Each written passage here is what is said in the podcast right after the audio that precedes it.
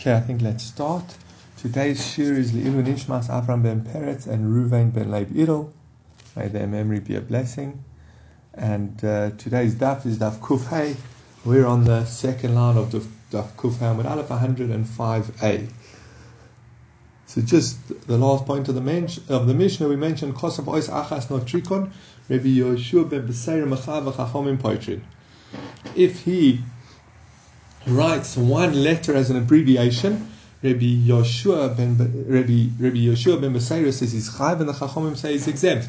It does, because Grant, the question is, it's one letter, but it represents a whole word. So now the Gemara is going to go and bring a few different examples in the Chumash where we see droshes based on what we call a notrikon. I translated notrikon as a I translated it as an acronym, but really it's any contraction. Well, it could be a one letter standing for a word, an abbreviation, an acronym, etc. So, carry on. So, Amar Rabbi Yochanan, Mishum Rabbi Yosi ben Zimra. Rabbi Yochanan said in the name of Rabbi Yosi ben Zimra, Minayin lelashon notrikon. Min haTorah, where do we find this language, this type, this use of notrikon in the Torah? Shenemar, as it says, Ki Avhamon goyim nosaticha. Hashem says to Avraham, you're not going to be Avram anymore, you'll now be Avraham, because I've made you as a father of the multitudes of nations. Now this Av nosaticho leumois, I have made you a father from the nations. Each word from those two, each letter from Avhamon is going to be a title that Hashem's given Abraham. I've made you a father over the nations. I've made you the most chosen amongst the nations. I've placed great love on you from the nations. I mean, interestingly enough, we almost see the opposite by Avram. I guess maybe Avram's different, but by Jews we see the opposite. But maybe Avram is different. I guess he is quite well accepted amongst most religions. But it's lots of love from the nations I placed amongst you. Or maybe the translation is you have extra love than the nations. Melech nasaticho leumois, I placed you as a king over the nations. Vosik nasaticho beumois, I have made you the most distinguished of the nations. Nemo nasaticho leumois, I've made you the most faithful, reliable amongst the nations. And Rabbi Yochanan, so that's one example of notrikon. It says Avhamon, and each of those stand for a title, a level of distinction that Hashem gave Avram. Rabbi Yochanan didei, or Rabbi Yochanan gives another one. It says Anochi notrikon. Anochi is also a notrikon. This is the Anochi Hashem Elokecha of right at the beginning of the Aseres Adibros. I am Hashem your God. Now the question is why? How he knows it's in a notrikon seems to be because why doesn't it just say Ani Hashem Elokecha? Why does it spell it out? So he says it's a notrikon. It says, Ana nafshi ksiva yahivis. I have. So Aleph Nun Chof Yud stands for Ana nafshi. I myself ksivas yahivis have given you what I wrote it and have given it to you. I wrote the luchos myself. Rabbanan Omri. Rabbanan say, Amira ne'ima et anochi stands for a pleasant statement. Ksiva is written yahiva and given. Ikat Omri, and some say Anochi Lemafreya. Actually, the Anochi must be read the opposite way round. I Yud Chof Nun Aleph. Yehiva Kasiva Nemanim Amoreho. I have given you a teaching. I have given you what is written, and statements are reliable. Okay, the commentaries discuss what's these levels of what Hashem said in regards to that He's given the Torah, that He's written the Torah, and the statements. But I think let's go on. Devei Binosan Omri, another example of a notrikon, it says, Ki yora taderech lenegdi, for your way is contrary to me. Now that's when Bilam was riding with his donkey, and his donkey stopped. Now, what does it mean? It doesn't mean that Bilam's way was contrary. It says it must be referring to the donkey. So Yorat, so it says Yora, the donkey was afraid. He sensed something in the path blocking him. Rosso, then he saw it. He saw the angel standing there ready to kill them. And Notso, that's why he turned off the road. So that's how we know that's what happened with the donkey, and that's what the angel, because he saw the angel standing before him and Bira. The very Bishmol Tana Carmel, another example of a Notrikon is Carmel. This is mentioned by the Bikurim and a few other places. What does it mean? Karmole, when the grain is still whole. I still want it moist before it started to dry and shrink. When David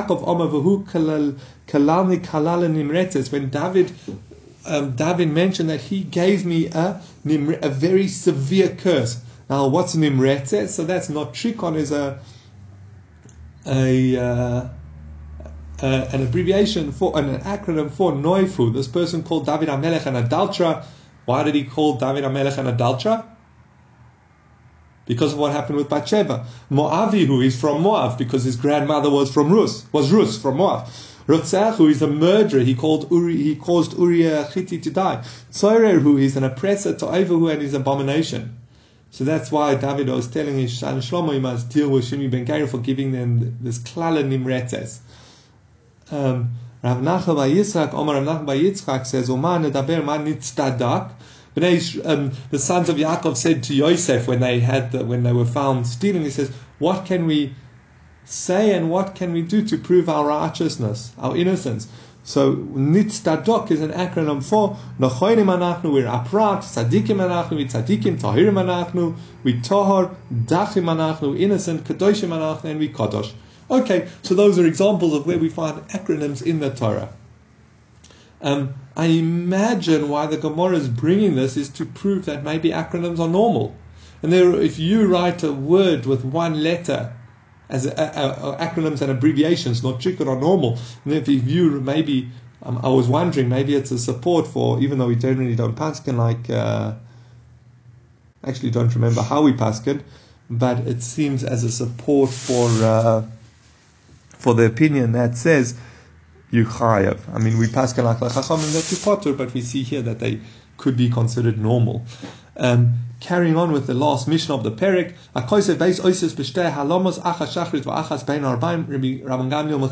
if someone writes two letters in two lapses of awareness, one in the morning and one in the afternoon, Rabban Gamliel says he is chayav. The chachamim poitrim, and the chachamim say he's exempt. Now we know generally what the Gemara is going to ask what the machlokes is based on, but this is, we know, to be liable to a korban chattas, you have to do the whole shiur of the malacha in one haloma. What happens if you did half the shiur in one haloma and half the shiur in another haloma? So he says, "B'may kamifliki." What are they arguing in? Rabban Gamliel Sovra ain yedir lechetzi shiur. Rabban Gamliel says there's no yedir to half a shiur, and Rabbanan Sovra yesh yedir lechetzi shiur. We do say there is yedir to half a shiur. I remember, as soon as you're aware, so let's say he forgot it was Shabbos, so he wrote in the morning. He was trying to record something, and he wrote a letter in the morning. Then he realized it's Shabbos.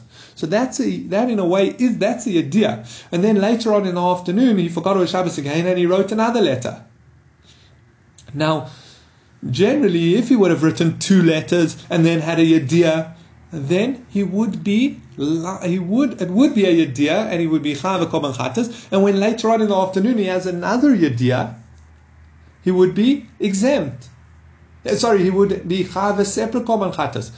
But Tossos explained that according to Rabban Gamliel, the pasuk says, "Oh hodo olav chatoso." He knows about his chattas. Here he hasn't done a sin because he only wrote one letter. Remember, the sin or the issur that you chayav a chattas is only when you write two letters. So the yedir on half a letter doesn't count as yedir. That's how he learned. But the chachamim would argue, the Rabbanan argue and say, no, it is a yedir. It's two different lapses of awareness, and therefore you can't say that you chayav for both of them.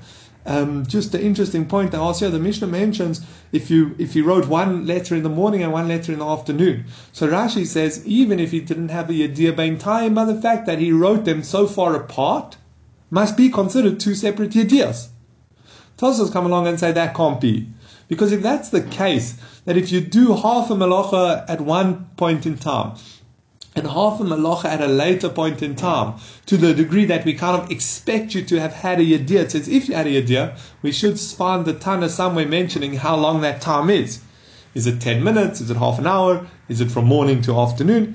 How long were you discussing? So Tossos rather say no. What it means is just obviously you had to have an actual Yadir. You had to realize between them that it was Shabbos or that it was also to write on Shabbos. You had to have a Yadir. That's where the discussion is. Oh, why does it mean Shacharis and the morning and afternoon? Just to emphasize that how far apart it can be and still be one Yadir and still be one haloma, according to the Rabbanan. Okay, hadron aloch haboine, hadron aloch haboine, hadron aloch haboine.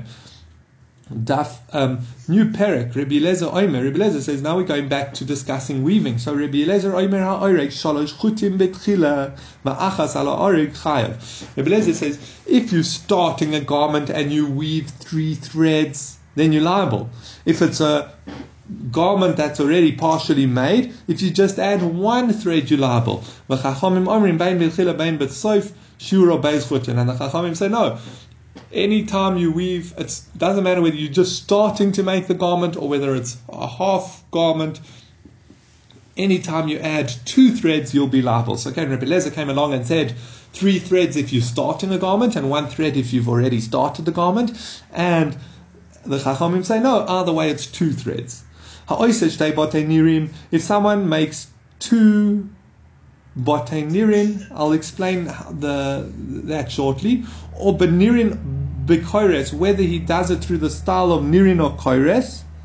Benafa Vikivra Uvasal, or whether he makes these Nirin in a sieve, 2 different types of sieves or a basket. Chayev, he's liable. V'hatoifer beis Tviros, someone who sews 2 stitches, v'hakoreya almanas litfor, or he tears on condition to sew. Hakoreya almanas litfor beis Tviros, or he tears on condition to sew 2 tviros. Okay, so let's just the Gemara now going to analyze the first point of the Mishnah that Rabbi Elezer said it's 3. If you're starting out a garment, you chayav if you only once you've woven 3 threads, whereas according to and if you just add 1 thread onto already woven garment, you chayav. So he says ki asa Rabbi Yitzchak tani, Rabbi Yitzchak taught regarding that shtayim. So he said in the name of Rabbi Elezer, you only chayav if you do 2 threads. I saw, but v'ho anan tnan gimel, but our Mishnah said 3. I saw, what does Rabbi Elezer hold? In our Mishnah, Rabbi Elezer says it's 2, it's 3 threads, and in another Mishnah and it's 3 threads, and elsewhere he says it's 2 threads. So he says, Lo kasha, ho ba'alim, ho ba'katini. It depends whether we're dealing with thick threads or thin threads. And omri la la haikisa for omri la la haikisa. There's an argument of which way you say it, which one needs 3 threads and which one needs 2 threads. To be weaving 2 threads or weaving 3 threads, says omri la la haikisa. Alima tlasa loy sosri trei sosri. If you have thick threads, then if you just have 2, they will unravel. So you're only liable if you do 3 threads. 3 weed. Katini trei nami loy sosri. But maybe with 2 threads, if it's thin threads, then you're liable even if you just do 2 because it will not unravel. V'omri lo lahaikis, so some said it the other way around. Katini tlasa yedia. If you're working with thin threads, then you're only liable if you do 3 stitches, because then it's conspicuous. Then you can see what you've done. Trey loyadir, but if he only does 2 threads with thin thread, he's not going to see what he's done, so it's not considered significant. Alima trey namiyode, but if with thick threads, obviously if he does 2, he would be chayav. Tanya ha'oreg gimel chutin b'tchila ve'echad ala oreg chayav. If someone weaves 3 threads at the beginning, or one starting a garment, or one he adds 1 thread to a cloth, he would be liable. The Chachamim say no, whether he's just starting out in the garment or whether he's adding to a garment you've already started to weave, it's always 2 threads. But on the hem, it's 2 threads along the width of 3 Botte nirin. Basically, what that is saying is to end off the garment, they used to sometimes stitch it.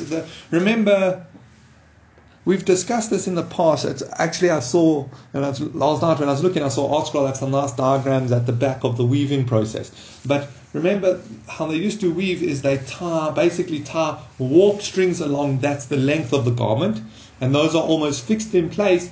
except that they pass through a frame that lifts up the even numbers, and then when they press a pedal or manually do it, it lifts up the odd numbers. So that when you're threading, instead of going up and down, weaving through the threads, you just pick up all the odd numbers and put the thread through, and then move the odd numbers down and the even numbers on top, and move the thread through. And it's the equivalent of going up and taking the thread and going up and down. It's just much quicker.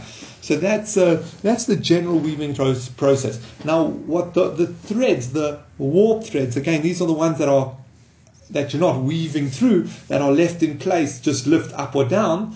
Those pass through what's called nirin, botte nirin, or heddle eyes.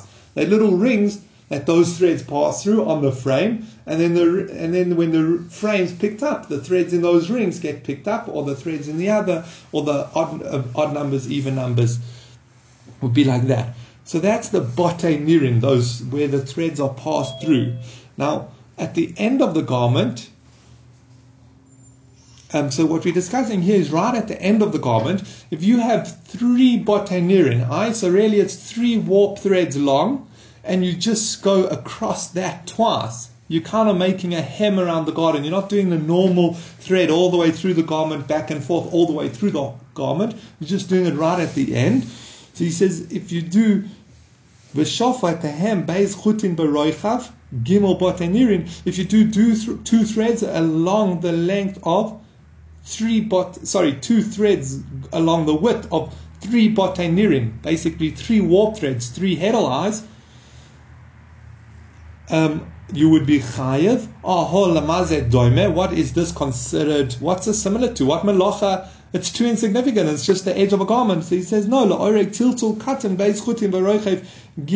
this would be for someone making the smaller size belt. They would make it 3 warp threads long, 3 botte nirim, over 2 chutin, 2 threads. Then the Moav says, and then in that price we brought, the price is started with that if someone weaves 3 threads starting a garment, or one adds 1 thread to an already woven garment, chayav, he's liable. Stomach Rabbi Elezer. That anonymous opinion is Rabbi Elezer, as we saw in our Mishnah. And Tanya Yadir, we have another brayso which teaches if someone adds 2 threads to a large cloth, ma'ala imra, or to the border, he's liable. Rabbi Elezer omer afilu echad, even if he just adds 1. Again, this is the machlokas that we saw in the Mishnah. Rabbi Elezer holds if you have cloth that you've already started to weave, even if you just add 1 thread, you chayev. Whereas the Chacham held 2. It says, and as you mentioned, at the edge, on the hem, if you just add 2 threads across 3 warp threads, you would be liable. What's this similar to? Why is it a significant melacha? Someone making a small belt would be 3 threads wide, would be 3 threads wide. So as soon as you go 3 threads wide and you do your stitching, you weave it across those 3 threads twice, you'd be liable. And the Mishnah and this brayso which said that whether you add 2 threads to a large, that even if you add 2 threads to a large cloth or onto the hem, you would be chayev. Stomach Rabbanan, that's like the Rabbanan. Okay, that's all just different prices. That's analyzing and clarifying the opinion of Rabbi Elezer and the Chachomim. So basically it comes out as follows. The Chachomim always hold, to be liable for weaving, you have to weave 2 threads. Again, remember, it's 2 threads across this warp thread. Now, Rabbi Elezer has a whole complicated system. He says, if it's in normal thread, he says it makes a difference whether it's thin thread or thick thread. And it's where you're starting a garment. If you're starting a garment, it depends whether it's thin or thick, requires 2 or 3 threads to be liable. And if you are adding just 1 weave to an already woven garment, or a largely woven garment, you'd be liable. And Tossos just point out, obviously, if it's the last thread, even the Rabbanan would hold you liable because of makeh b'patish, finishing it off. But so even in the middle, you're in the middle of the garment, according to Rabbi Elezer, if you just add 1 thread, you chayev. Okay, now the Gemara, the Mishnah mentioned, if you do 2 botte nirin, or you do, whether it's Benirin or Bikiros. Those are all different types of weaving. So the Gemara is going to just discuss the different types of weaving. It's hard for us even to picture the standard type of weaving, never mind these different types, but I'll try. So firstly, as I said, the standard type of weaving we discuss is where you have two frames with heddle eyes in the middle. They're basically rings held in place. The one frame you'd pass all the odd number threads through, thread number 1, 3, 5, etc. And on the other frame, which is basically just in front or just behind that first frame, you would pass all the even numbers, 2, 4, 6, etc. And then, so you have your threads like this, all in line with each other, and when you move the loom, it picks up all the odd threads. So you can just pass the cloth, you can pass the weft thread through it. That's the weaving, passing it through. Instead of having your threads like this and going up and down, to weave it through, you just pick up all the odd numbers and pass them through. Then you put the odd numbers down and you'd pick up the even numbers and pass it through like that. So that's the standard type. Now we're going to discuss two slightly different types. My Benirin. What do we mean in the Nirin process? Omar Abaye Tarti Babatenira Vachada Benira. Abaye says this is where you do two threads through the Nir and one two threads around the warp thread to make it a Nir, to make it hold the thread, and one around the Nir. I.e., what are you doing here? How Rashi seems to explain it is that one of the ways of weaving, not with the frame like I told you, but you have a bar, a pole, and you take this thread that you're going to use as the Nir, and you would lower it, and you'd wrap it twice around the warp thread, and then once around itself, and then attach it up to the bar again, and then go down to the next thread, wrap it twice around that thread, and once around itself, and up to the bar again. And do that for all the odd or even numbers. And that way, by just taking one string and wrapping it around all the warp threads, you've created a nir. You've created these little loops that pick up the strings. So that's what he's talking about. My Bikiros, another one we mentioned was Bikiros, my Bikiros, Omarav Mutsuvisa, with the heddle frame. It seems to be similar to how I described the initial way of doing it. Okay, V'toife-based Tviros, we mentioned in the Mishnah that if you stitch two stitches, this hot Chanina Ba'avas Malachas, V'toife-based Tviros, we already taught a few prokim ago when we listed all 39 Malachas. The one Malach we mentioned was someone who stitches two stitches, so why does it mention again? No, Mishum Dekavoyle Misni Sefer, V'Hakoreya Manas Litfor, it wants to mention in the Sefer someone who tears on condition to sew, that's based Tviros, two Tviros. Katini Nami Hatoifer v'hakoreya, so therefore by the way it teaches hatoifer and v'hakoreya. Oh, nami tenina ba'avos malachas, but koreya was also taught in the avos malachas. No, it says elam mishum dekaboyle misni sefer koreya b'chamosa v'al meso mishum hachiktani hatoifer shtei tviros. You're right. Actually, this that our Mishnah ends off discussing if you sew two stitches, or you tear on condition to sew two stitches, we already know that information. Why is it brought there? To introduce what we're going to see just over the page, the new Mishnah, where it discusses tearing for different reasons. The Gemara asks, where in the Mishkan do we ever find that someone would tear on condition to sew? So he says, the Ovdo Ki Kista. It's where sometimes it gets made into a pocket. If you're sewing the material, if you're sewing a thread along the material, sometimes it will bunch the material, that it will get folded over and look like a pocket. If you miss stitch, and then you're going to end up with a gathering in the material that's kind of like a pocket in the material. So what they would do there is they would tear it apart, the stitches, and sew it again. So what's the minimum size to be liable for that tearing? Two stitches. Okay, next Mishnah.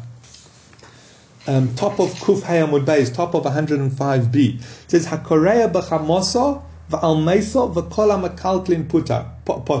If you tear out of anger, or you tear because you grieving for the deceased, you're tearing in mourning, and any act that is makaltel is exempt. Why? Because remember the Torah says or we know that you're only chayav for meleches machsheves, a well thought out action. If it's distractive, it's not considered a significant action, so therefore you'll be potur. If you damage on condition to repair, the measurement is the same as kamatakein. And that would be so, like, just for, let's just take a simple example. If you're tearing out of anger or you're tearing to mourn, that's destructive and you'd be potter. But if you're tearing to re-sow, how much do you have to tear to be liable? The same amount as you would be liable for sowing, i.e. 2 threads. Shiur hamel. Okay, now next a few other malachas. There's minimum shiur. Shiur hamelavein, someone who whitens wool, v'hamanafetz, or combs the wool, v'hatzovei, or he dyes it, v'hatvei, or he spins it.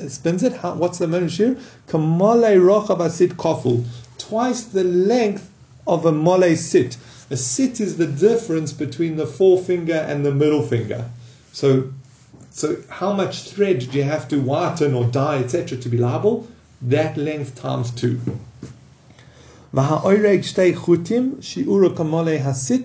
And also if someone weaves 2 threads, the length of a sit.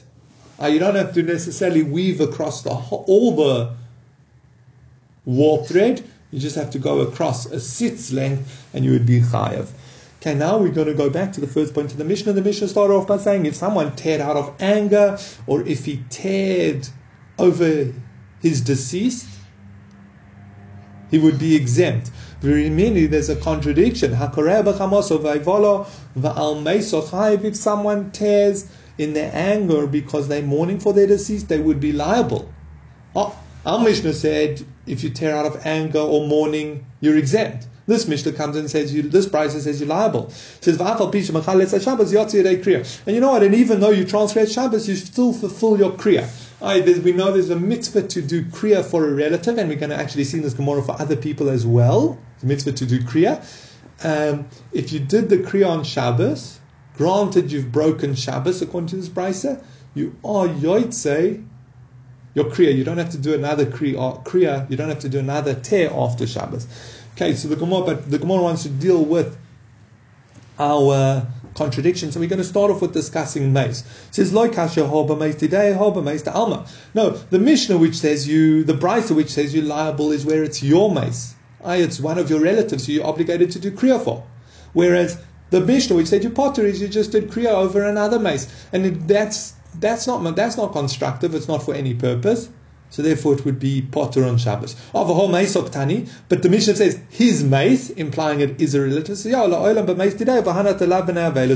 you're right, it is your mace who you're responsible to bury, but not one of the relatives you're obligated to mourn for. We know there's a specific list of 7 relatives that you're obligated to do kriya for, and then there's a whole, but the person next in line is obligated to bury the person. So this is discussing someone who did kriya for a relative, for someone he feels close to, maybe let's say a cousin or something, but not a relative. There's no obligation to do kriya, and therefore he's exempt. So that's who we're talking about. It says, but you can't say that as a general rule, because if he's a chacham, you're obligated to do kriya. The Tanya, as we learned in a mission, in a brisa, chacham shemeis hakol krovov. If a sage dies, everyone's his relative. Hakol krovov saltarad. You think everyone's his relative? No, it says ela ema hakol kirk krovov. Everyone is like his relative. Hakol koirin olov, hakol cholzin olov, hakol mavrin olov berachova. Everyone does kriya over the mace. Everyone bears their shoulder. They used to do when they were following the, or carrying the deceased to bury, they would bear their shoulders by the kriya, by the tear. So they would also do that for a chacham, and they would eat the mourner's meal that they used to eat in the street. They used to have a meal in the street that people would provide the mourners with food. So that they used. So for a chacham, you do that. So our Mishnah, which says if you tear out of anger for your deceased, that's problematic to say we're dealing with just any relative. Firstly, so it's obviously not a relative you're obligated to do kriya. But it's even difficult to say it's another relative, because if he's a chacham, you're obligated. It says lo tricha to love chacham. It must be a case where this relative is not a chacham. But even if he's just an upright Jew, and some learn whose presence you're in, Chiyuvei Mechayev, you're obligated to do kriya for him. D'tanya, Mipnei Mameis, an upright Jew is someone who you don't know did any averas, and as far as you know, he tried to do all the mitzvahs, and he did all the mitzvahs that he had to do. So even for him, you're obligated to tear kriya for him. D'tanya, as we learned in the Brisa, Mipnei Mameis in Bonov Uvnoisav Shel Odom Kashem Katanim. Why do one's sons and daughters die when they're young? Kadesha Yivchav Yisavel Al Odom Kosher, so that he will mourn, cry and mourn over a Odom Kosher, an upright Jew. It says Kadesha Yivcha, that he will cry. Arvuna Shokli Minei, are we taking a guarantee from him? This doesn't make sense. You basically said someone's children will die so that they will cry. What do you mean? And if they do cry and mourn for an upright person, then they'll get their children back. They can't be punished for the future. It says, no, what it means is,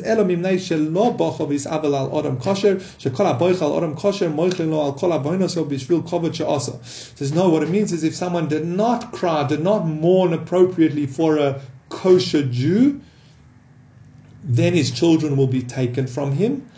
And it teaches further that anyone who does cry over an Odom Kosher, they forgive him for all his sins because of the kavod that he's giving that person. So, lo yitzricha delav Odom Kosher, you're right, our Mishnah is obviously not an Odom Kosher. Okay, fine. And if you were there at the time that the neshama departed, you're also obligated to do kriya. If a person standing by a deceased, by a person at the time of the neshama leaves, he's obligated to do kriya. Lamaze doime, what's it similar to? The sefer Torah, shenisrafot, to a sefer Torah that is burnt. And we learn elsewhere that if you're there when a sefer Torah is burnt, you must do kriya. So lo yitzricha delo kol b'shas yitzias neshama. Okay, you're right. So we're dealing in a case where he wasn't there at the time of death. So basically, we started off with the question. If someone, the Mishnah says, if you do kriya over your mace, you're exempt, even though you did tearing on Shabbos. The Brisa comes along and says, no, you chayav.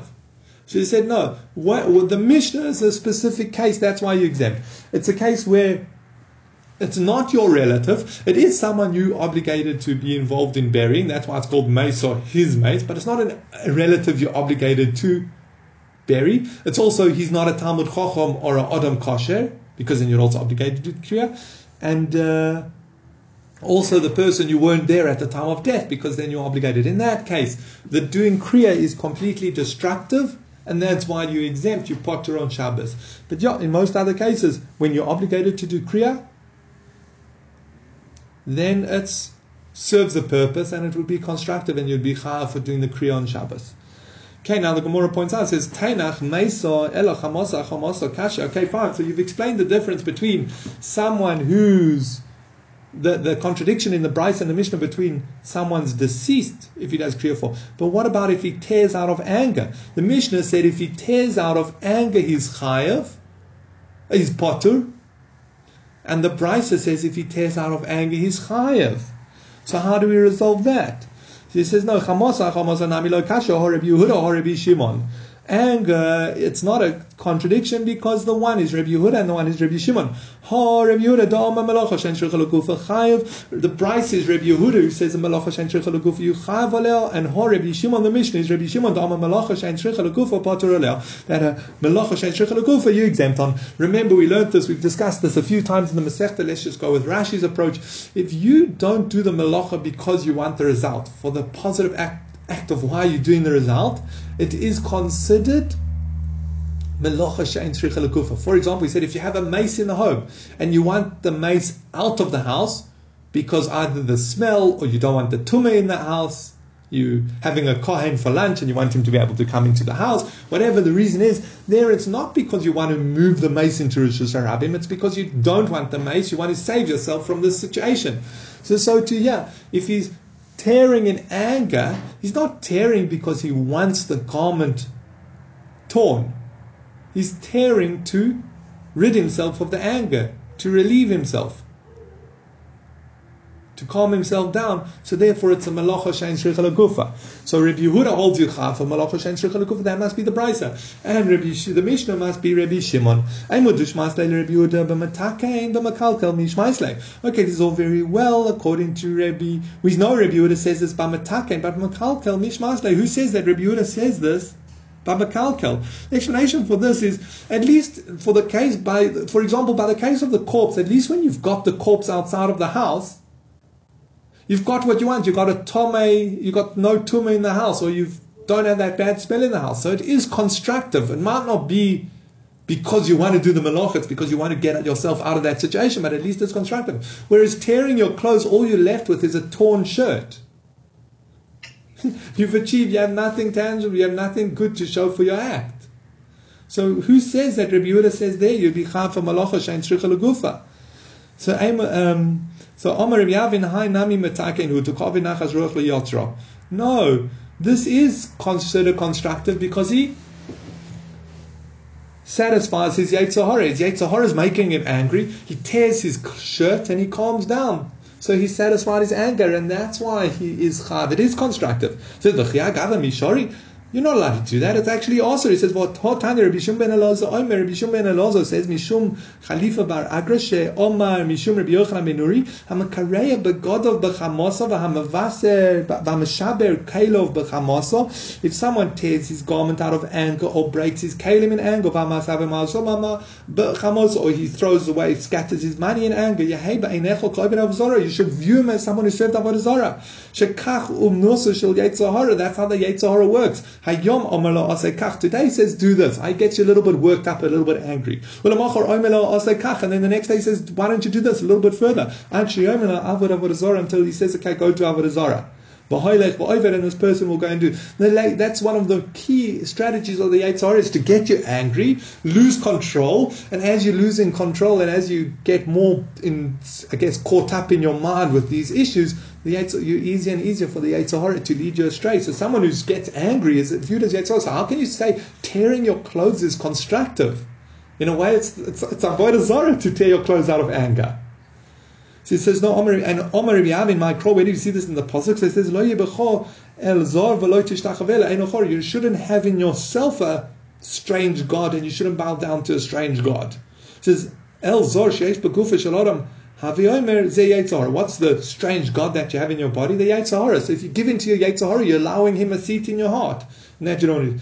So again, so how do we understand? No, the positive, the constructive is where he does it to place fear on his family.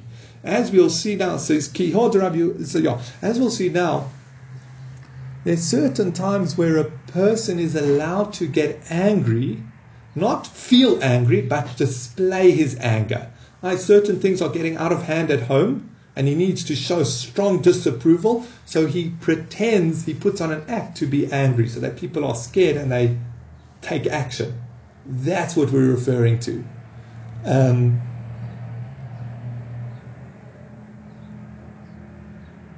So that's constructive, because there it's for chinuch, it's for education, it's for guarding, it's for musar, tochacha. But again, chas v'sholom to say that he actually gets angry. And Kihod Rav Yehuda Shalif Mitzvaso, Rav Yehuda would pull out threads of his garment. Something insignificant, but looks like he's furious. Rav Acha bar Yaakov Tova Mani Tvira, he would break something that was already broken. Again, he doesn't want to be destructive, so to make his family think he was angry, he would take a chipped plate or a cracked plate and throw it on the ground in anger, something like that. Rav Sheshes Romi Leila Amse Minyona Aresha. Rav Sheshes threw a cloth at his maidservant's head. Rav Abba Tovar Nachtama, and Rav Ada broke a lid of a cup. Again, insignificant acts, but to show anger. Again, chas v'shalom to say that they actually felt anger, because as we said, is the root of avodah zarah, anger. But they would display anger. Okay, just a very interesting idea on this. Rav Chaim Vital, that's the primary student of the Arizal, he has a sefer called Sharik Dusha, which is a guide to reach prophecy, to reach the level of Nevuah, of Ruach HaKodesh. And in the beginning, he's speaking about how Actually, it says, like, I mean, it's a broad question and a big discussion, one worth having at some time. So what I was saying is, so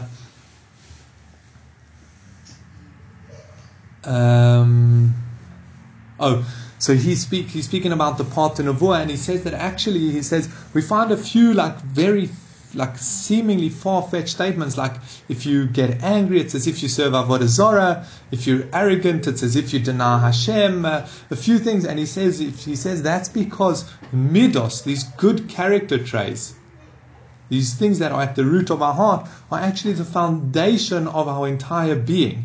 And therefore, if we have bad midos, like someone who has anger issues, well, then everything built on that is faulty. So even the mitzvahs that he does, to a chas v'shalom, sadly to say such a thing, have a, let's call it a pagam in them, have a blemish in them, because they built on a cracked, broken foundation. So that's why he says, that's why we find these statements like this, that if you get angry, it's as if you serve Avodah Zarah. It's not as far-fetched as you say. It's because someone who gets angry like this, that is missing, all their mitzvahs are ruined, all the actions are ruined. It's a building built on a broken foundation. Okay, obviously there's a lot more to discuss in that, but let's finish this piece. So now, very interestingly, how have we answered the question of anger? We've said actually there are two types of anger. There's destructive anger, which is out of anger, and then there's constructive anger, which is to influence your house, influence your family. Sometimes they do something or they're behaving in a certain way that you have to pretend to be angry. That's constructive anger, and that would be where you chayav on Shabbos. One further point just to do with this. Elsewhere we see, and the Baalei Mussar speak about, you can be very, very careful to guard people with fear. It sounds like a nice idea. People are a bit out of control. Display anger. Don't be angry yourself, but display anger. But they say it's very dangerous often to guard people. If people live in terror and live in fear, it's not a very healthy environment, and an environment conducive to good growth. So something to keep in mind. Don't use the strategy too often. And then just an interesting discussion. So Rashi comes along and he says, well, once we've established this second part of anger, and anger as a machlokes Rabbi Yehuda and Rabbi Shimon, our Mishnah is Rabbi Shimon, who says Malacha Shein Shricha L'Gufo is potur. We found the constructive anger. So constructive anger is tearing to show fear. Rashi says, so therefore the Mishnah is Rabbi Shimon, who holds Malacha Shein Shricha L'Gufo potur, and the Braisa is Rabbi Yehuda, says Malacha Shein Shricha L'Gufo is chayav. He says we could give the same answer for tearing kriya. If you tear it, Rabbi Yehuda would hold you chayav because it's a melacha she'ein tzricha l'gufo, which you chayav for, and Rabbi Shimon would hold you potur, because granted, you just have to be out of that situation where you need to do kriya. It's not because you actually want the kriya. Just on that, Tossos say an interesting point. He says no, since it's for a mitzvah, it's considered tzricha l'gufo. Granted, you don't really want the jacket torn and you're tearing the jacket in response to something else. Yeah, Tosfos hold that, that since it's for a mitzvah, it's considered tzricha l'gufo. So Tosfos and others have a different way of learning. Some say it's specifically by anger that you say that it is, the machlokes is Rabbi Yehuda and Rabbi Shimon, but by kriya, it is, it depends, we'd have to learn, like we originally learned the Mishnah, that it's for a person who you don't have to do kriya for, and you did kriya anyway, that's makalkel. So that's the other way. And then there's a further way of learning, is that it's all one person. It's just different cases. The Mishnah is destructive from two aspects. It's someone who is tearing for no good reason. It's not a relative or a person that they have to do kriya for. And it's someone who's out of anger, but real anger, which, as we said, is destructive, and therefore he would be potur. The braisa, which says is chayav, is someone who's tearing for someone they have to do kriya for. and the mitzvah of kriya, and out of anger is this constructive anger, this positive anger.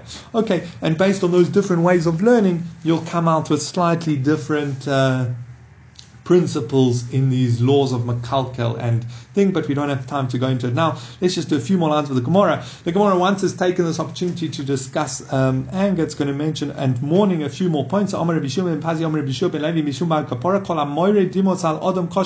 who cries tears over Adam Kosher HaKadosh Baruch Hu Soifrim Umenichim Beveis Gnizos Gnizov, Hashem counts them and places them in His treasure house. Shneimar, as it says, Noidi Sofarto Oto, you have counted my wanderings. Simo Dimosi Benoidecho Haloi Besifrasecho, you have counted my tears. You have placed my tears in your jug, in your jar, and are we not in your sefer? Anyone who is lazy or slack in giving a hesped for a chacham, he deserves to be buried in his life, to die soon. It says, regarding Yehoshua, interesting enough, we know about Moshe's death, we know about Aaron's death, we don't read much about Yeshua's death. It just says they buried him in Bigvul Nachlos. So, Betimna Serach Asher Bahar Ephraim, in the mountain of Ephraim, Mitzofon Lahar Goash, the mountain of Goash. Now, what is Goash? Is an allusion to Melamed Shegrogash Aleihem Har Lahargon. The mountain wanted to kill them. Oh, why did the mountain want to kill them? Omer Rabbi Chia Baraba, Omer Rabbi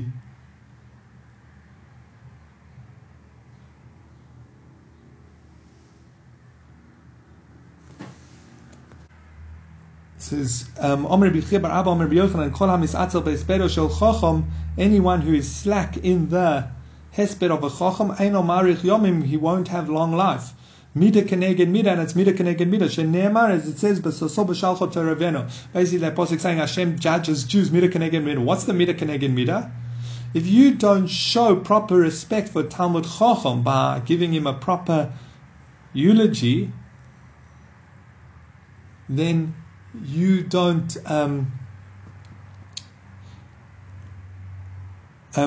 you don't mourn that he's died. Well, then chas v'shalom, that person who didn't mourn will die.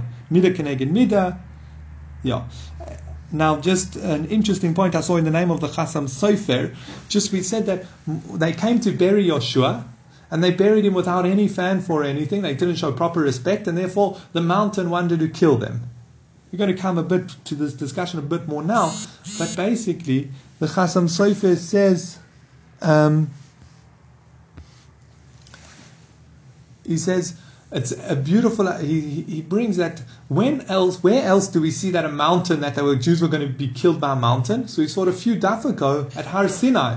Hashem held the mountain over them and said, if you don't accept the Torah, you'll die under the mountain, and he explains that we know that the Jews, the Torah Shebal Peh, they were happy to accept. This is specifically regarding the Torah Shebal Peh, the oral Torah that the mountain, that they had to be forced by the mountain. When a person doesn't show respect for a sage when he dies, the Torah Shebal Peh stays the same. You walk into your cupboard and you pull out your chumash and it's the same chumash. But when you have a sage who dies, that's where the Torah Shebal Peh is. The Torah Shebal Peh is in the heart of the sages. And that's what's lost. So if you don't show proper respect for a sage who's died, you're showing a disregard for the Torah Shebal Peh, and that's the symbolism. That's the mountain that's hanging over us. Well, at least up until the time of Purim, the mountain that's hanging over, forcing the Jews to accept the Torah Shebal Peh. Show proper respect to the Torah Shebal Peh. Otherwise, yeah. Then just we just said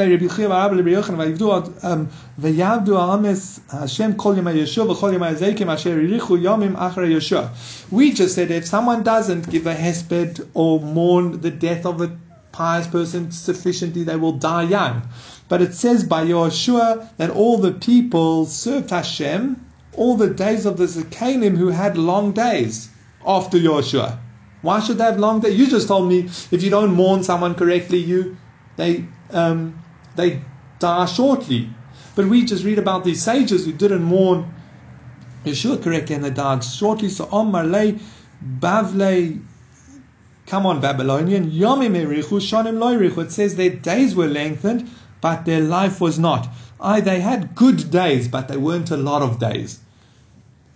But the Torah says Hashem promises at the end of the second paragraph of Shema, in order to increase your days and the days of your children. Yomim v'lo shanim, is that telling us that we'll only have good days but not long days? No, bracha shani, a bracha is different. For Amr Bichia bar Abba Amr Biyochanan Echod mina achim shemeis yidagu kol achim kulim. If one of the brothers die, all the other brothers should die. Echod mimnei chabura shemeis tidag kol achabura kula. If someone from your group, someone from a group dies, that whole group should be worried. Maybe there's something wrong with them, and that's why they slowly, chas v'shalom, going to start dying. Kula omri lo demeis gadol v'omri lo demeis katan. Some say it's specifically concerning if the greatest one dies. Well, if the greatest one dies, then definitely the others have to worry. And some say it's specifically if the katan dies, because sometimes you start with the smallest and move up, giving them the greater one's time for tshuva. Okay. One interesting thing. So often we find we touched on it a little bit in Maseches Brachos, but of a good yomim long and good days and years. So now from this Gemara we understand why we often use that phrase of good days and years, because days refers to the quality and years refers to the quantity. And therefore, you want both. B'siyata d'ishmai, we should all have that. Okay, we'll leave it there for today.